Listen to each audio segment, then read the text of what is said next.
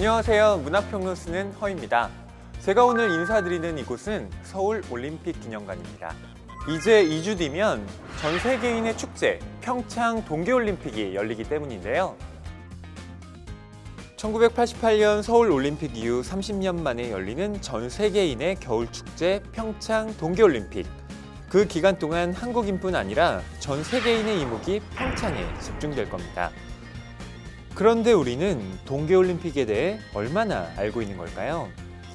사실 저만 해도 동계올림픽 하면 우리나라에 메달 받친 쇼트트랙 경기를 떠올린다거나 김연아 선수가 활약했던 피겨스케이팅 등의 몇몇 경기 종목만 떠오릅니다.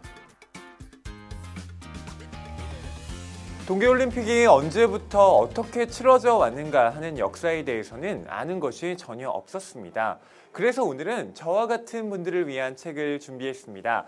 바로 샤모니에서 평창까지 동계올림픽의 모든 것입니다. 이 책의 저자인 에릭 모냉은 올림픽 역사에 관한 세계적 전문가인데요. 그는 프랑스 국가대표 유도 선수로 활동한 이력도 갖고 있습니다. 이 책을 보면 첫 동계올림픽이 1924년 프랑스 샤모니에서 열렸다는 사실을 알게 됩니다. 국제 동계 스포츠 주간으로 시작된 샤모니 동계올림픽은 당시 IOC 위원장이던 쿠베르탱이 주재를 했다고 하는데요. 당시에는 16개국 258명의 선수가 참가했다고 합니다. 그렇게 첫 해를 맞이한 동계올림픽은 이후 스위스, 미국, 독일, 이탈리아, 오스트리아, 유고, 일본, 캐나다, 노르웨이, 러시아 등에서 치러졌고 2018년에는 드디어 한국에서 개최하게 된 겁니다. 한국인으로서 우리는 아무래도 평창 동계올림픽이 책에 어떻게 쓰여져 있나 관심을 기울이게 되는데요. 저자는 2009년 동계올림픽 유치 신청 단계부터 일목요연하게 평창 동계올림픽에 대한 역사적 기록을 정리하고 있습니다. 또 강원도에 관한 정보를 소개하고 주요 경기장 시설 및 평창 동계올림픽 세부 종목 등도 세세하게 알려줍니다. 올림픽 마스코트 이야기도 물론 담겨 있습니다. 2016년 6월 2일 공개된 평창 동계올림픽의 마스코트는 백호를 모티브로 한 수호랑, 패럴림픽 마스코트는 반달 가슴곰을 모티브로 한 반다비입니다. 수호랑은 세계 평화를 보호한다는 의미와 호랑의 호를 접목한 수호, 그리고 강원도 정선아리랑의 랑을 합한 이름이고요. 반다비는 의지와 인내를 상징하는 반달가슴곰의 반달과 대회를 기념하는 비를 합친 이름이라고 합니다.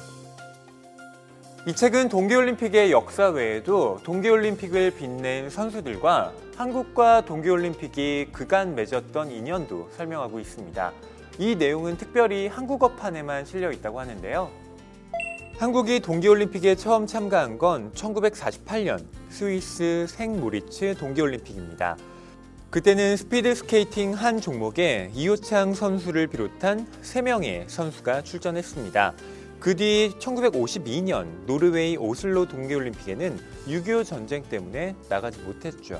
이때를 제외하고 한국은 모든 동계올림픽에 참가했습니다.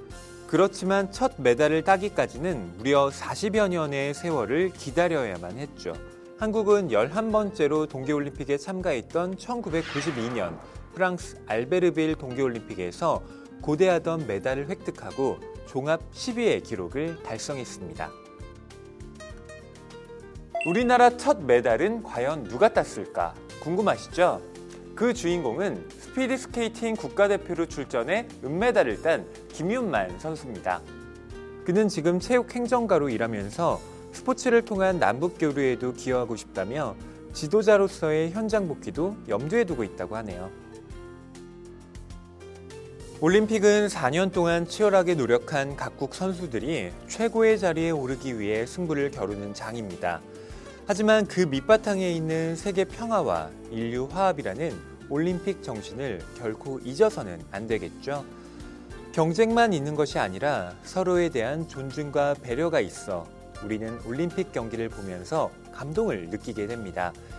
이번 평창 동계올림픽은 에릭 모냉의 책을 읽으면서 즐겨보셔도 좋을 것 같습니다.